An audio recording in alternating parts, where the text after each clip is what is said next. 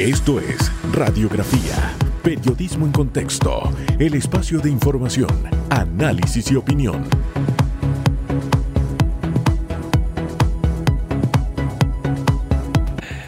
¿Qué tal? ¿Qué tal? Muy, pero muy buen día. Bienvenido, bienvenida. Hoy es lunes. Estamos estrenando semana. Es 21 de septiembre del año 2020. ¿Qué tal, Susi? ¿Cómo está Hugo Enrique Famanía? De maravilla. El carpintero. Ah. El hombre del martillo. el hombre de la faja. ¿De qué faja?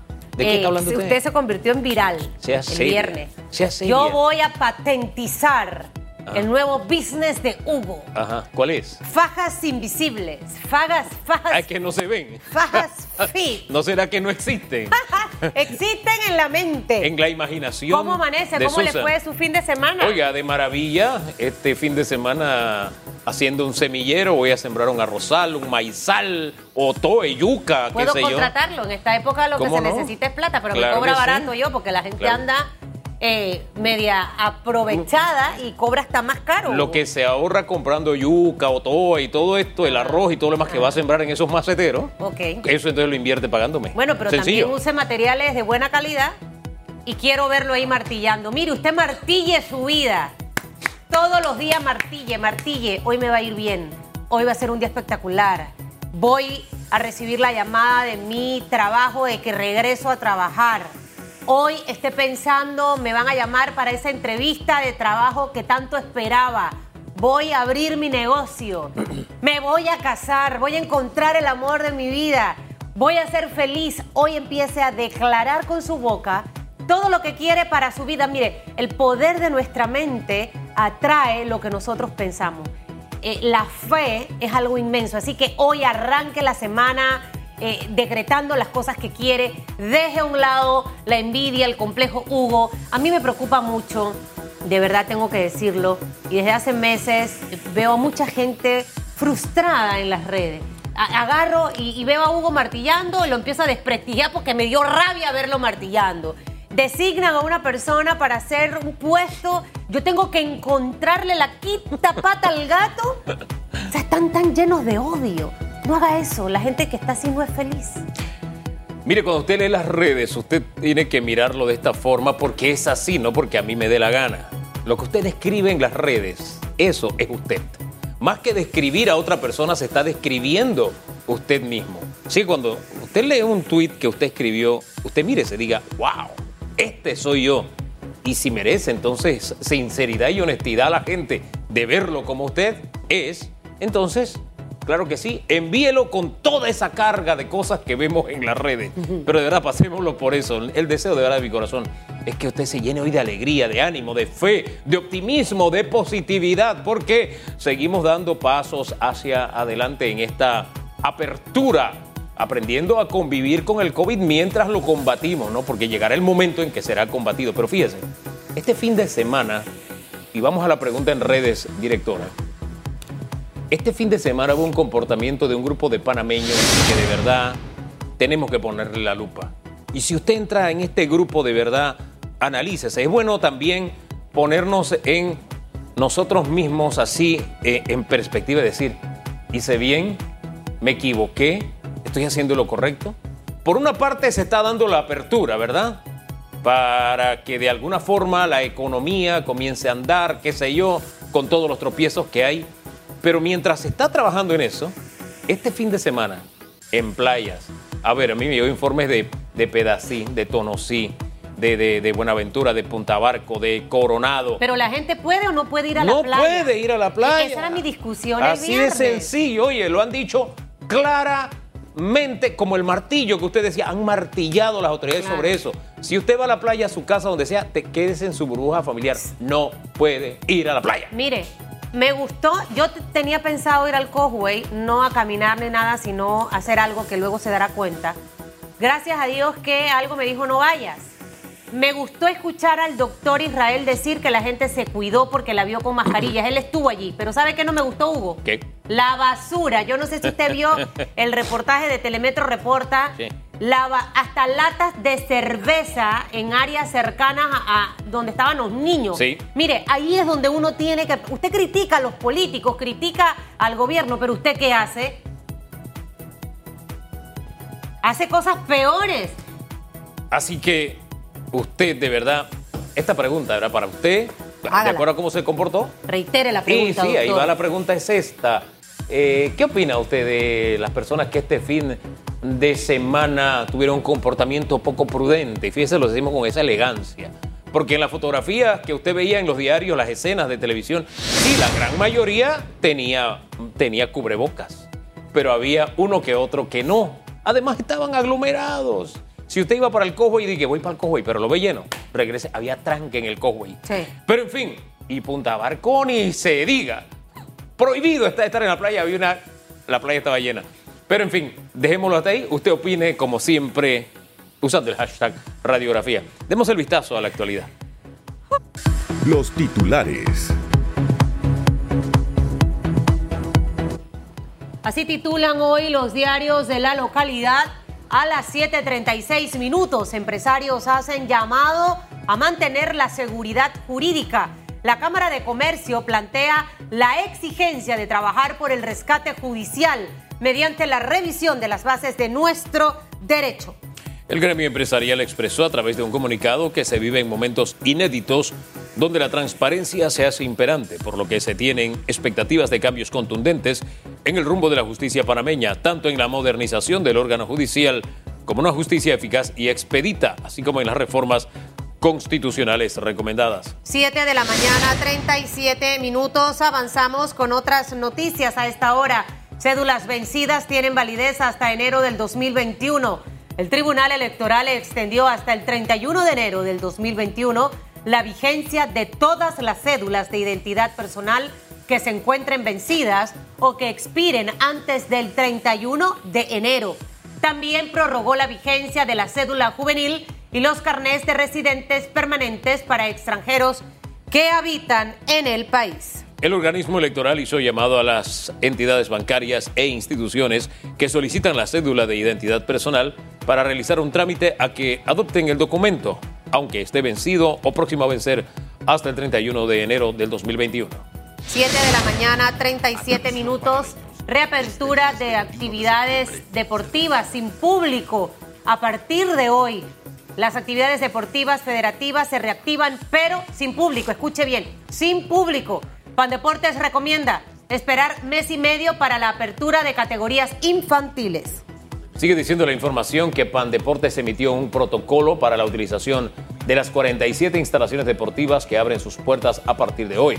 En la actualidad hay más de 66 disciplinas reconocidas, de las cuales 23 federaciones tienen representación en el país. 7:38 minutos. Vamos con notas de carácter internacional. TikTok seguirá en Estados Unidos tras un acuerdo que involucra Oracle y Walmart. La aplicación TikTok, muy popular entre los jóvenes y bajo amenaza de prohibición en los Estados Unidos, podrá seguir descargándose en este país de concretarse esta alianza. Donald Trump dio luz verde el sábado a un borrador de acuerdo que involucra a Oracle como socio tecnológico en Estados Unidos y Walmart como socio comercial. Creo que será un trato fantástico, dijo el presidente Trump. Di mi aprobación al trato. Si lo logran, mucho mejor. Si no, también estará bien, dijo el presidente estadounidense. Hasta aquí, los titulares.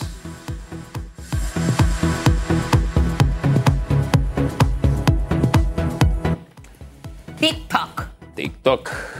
Yo no sé cuál es el aspaviento, si en China hay un montón de aplicaciones que usted usa acá que allá no se usan, pero en fin, ya veremos en qué desencadena todo esto. Son las 7:39 minutos. Nuestro primer invitado comenzando la semana, el viceministro de Trabajo, Roger Tejada. Señor viceministro, muy buen día. Buenos días, buenos días, Hugo. Y Susi, que está aquí conmigo. Susan Elizabeth, viceministro. Saludos. Ayer te haciendo un platillo espectacular. No le escuché bien ahí que dijo. ¿Un qué? A- ayer, ayer vi una foto, un platillo espectacular ahí de su producción. Ah, No. había una foto suya Ajá. espectacular de su producción, de sus redes que... De producción. Es que no entendí. Bueno, ahora me dice viceministro. Creo que la hay foto como que no el internet le está haciendo la chueca, porque cuando va, de- va a decir la cosa se cuelga. Mira, hay muchos temas que conversar esta mañana, Hugo. Ah, es un platillo de comida que usted hizo. Se ve espectacular. Y eso, es lo Sí que es. dijo el, eso es lo que dijo el viceministro. Ya me tradujeron. Ay, usted tiene Ya me tradujeron. Ya, ya le tradujeron. Me dio hambre. Es que todo lo que yo hago, viceministro, es espectacular. Y si no, se lo tienen que comer. Mire, 7.40 minutos de la mañana. eh, está el tema de los contratos. Escuchaba a la, a la funcionaria que estuvo con Telemetro Reporta hablar de más de 55 mil, creo que es la, la cifra que tienen de contratos que han sido reactivados, para que nos hable un poco de eso y, y- y también las empresas que estamos próximos a, sumarnos a esa reapertura, eh, eh, ese proceso que tienen que hacer las empresas para, para ir en lo correcto, viceministro. Buenos días. Sí, buenos días nuevamente. Eh, ya para el día de hoy, el Ministerio de Trabajo, a través de la Dirección General de Trabajo, reporta eh, 57.825 contratos reactivados. Este mes ya hemos registrado más de 15 de 15.550 eh, contratos reactivados.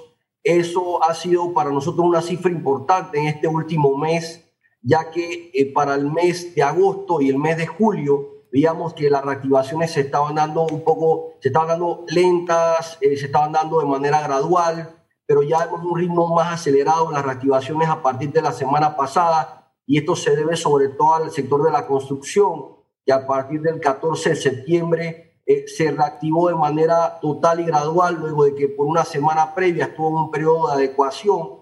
El sector de construcción, que tiene más de 32 mil trabajadores eh, suspendidos y que ya al día de hoy ha reactivado más de 7 mil trabajadores. Entonces, el sector de la construcción, que es un, un sector es pilar dentro de la economía panameña, que produce y aporta más del 16% del PIB de la República de Panamá. Eh, Este sector es importante y algunos otros sectores, como por ejemplo el comercio al por mayor y el comercio al por menor, que también están registrando una cantidad importante de reactivaciones. Ya para el otro mes, eh, Susan, vamos a encontrar eh, una mayor cantidad de reactivados, eh, porque debemos recordar que abre la aviación eh, y también otras actividades económicas, los restaurantes ya, eh, y también algunos otros sectores que están pidiendo la revisión eh, de las reaperturas. Entonces, esta reapertura o este periodo de transición que se está dando en este momento de aquí a diciembre, porque debemos recordar que existe una ley, la ley 157, que establece lo que son la suspensión de los efectos del contrato hasta diciembre, con reactivaciones que se están dando en este momento, donde solamente la empresa debe reactivar el contrato y los trabajadores reincorporarse a su puesto de trabajo. Eh, señor viceministro, ya diciembre está aquí a la vuelta de la esquina. Sobre este tema de, la, de los contratos suspendidos y demás, ¿está en el horizonte mantenerlo, mantenerlo como está solo hasta diciembre o habrá que extenderlo? Eso por una parte. Lo segundo, usted habló de la expectativa de, de- de que nuevos contratos fueran, fueran reactivados, etcétera, pero eso depende de nuestro comportamiento. Y este fin de semana Hubo gente en las playas que no se puede usar, en las, playas a nivel nacional. Hubo gente aglomerada en sitios públicos, llámese Cinto- Cinta Costera, llámese el Causeway, etcétera. Ustedes en gobierno, ¿cómo observan el comportamiento de algunos panameños eh, de cara a lo que se tiene programado a futuro? Frente a la pregunta de la suspensión, eh, Hugo, debemos indicar de que esta, este proceso fue establecido en base a la mesa económica laboral, la mesa tripartita, eh, que, se- que en acuerdo se estableció que debía tener cobertura hasta el mes de diciembre, por lo cual este ministerio y el gobierno nacional deben mantener y van a mantener su compromiso. Ya será una situación a revisión por parte de las, del sector empleador y sector trabajador, no por parte del Ministerio de Trabajo. Sin embargo, hay que estar pendiente de cómo la economía cómo se maneja la economía, cómo se maneja la pandemia, los números, los registros, los índices de reproducción, eh, lo que hemos estado hablando que ya está por debajo de un 1%, ya estamos registrando entre 600, 500 casos al día, que esperamos seguir bajando eh, para poder entonces que también la economía pueda reaperturarse, reactivarse, mayores reactivaciones se puedan generar y entonces no tengamos que pensar en subvenciones para el mes de enero. Pero lo que sí bien es cierto es que los trabajadores deben re- reactivarse, eh, tienen que reactivarse, muchos de ellos están a la espera de ese llamado del sector empleador, porque están necesitando llevar a su casa alimento, necesitan tener un ingreso y cuidar su puesto de trabajo. Esta mesa económica laboral ha salvaguardado empleo, Hugo, y esto ha sido reconocido por parte de la Organización Internacional del Trabajo y ahora también lo que se produjo en esa, en esa mesa económica laboral, que no solamente fueron 23 decretos ejecutivos, también se produjeron 10, eh, 10 reglamentaciones o resoluciones y 3 leyes. Eso es lo que se produjo de allí y entre uno de lo que se ha buscado establecido es proteger los empleos, pero también medidas sanitarias, que es tu segunda pregunta, las medidas sanitarias, medidas de bioseguridad y el cumplimiento de las normas.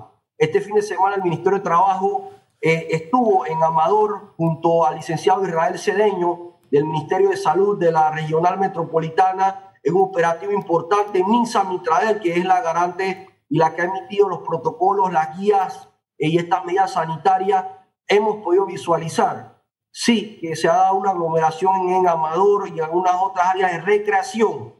Sin embargo, Hugo, dentro de las empresas, todos los días hacemos operativos, hemos participado en esos operativos y las empresas están cumpliendo, los trabajadores están cumpliendo con mascarillas, con gel alcoholado, lavado de manos, eh, ayer precisamente estuvimos en el área de Chiriquí, Hugo, en Tierras Altas, visitando varias fincas el fin de semana junto a la ministra Ori Zapata en Tierras Altas y pudimos observar cómo sí están cumpliendo, incluso son áreas difíciles eh, y ahí están cumpliendo con el tema de adecuar las instalaciones para lo que es el cumplimiento de las medidas. Así que sí, sí, sí se está cumpliendo, eh, sí vemos a la población y a los trabajadores con el uso de mascarillas, y también a los clientes de las empresas, a los usuarios también.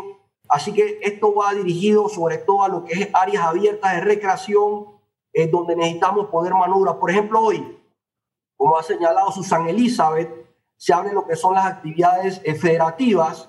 Esta actividad federativa es sin público. Entonces no queremos encontrar ahora que en, estas, en, en, estos estadios que se han habilitado, más de 10 estadios que se han habilitado a nivel nacional, encontremos a personas buscando introducirse en los coliseos para poder ver entonces los juegos y cumplir con las medidas. Entonces necesitamos, que, necesitamos ser disciplinados, Viceministro.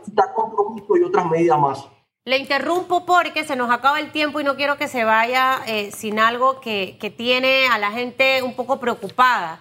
La semana pasada estuvimos conversando con el vicepresidente de la Cámara de Comercio.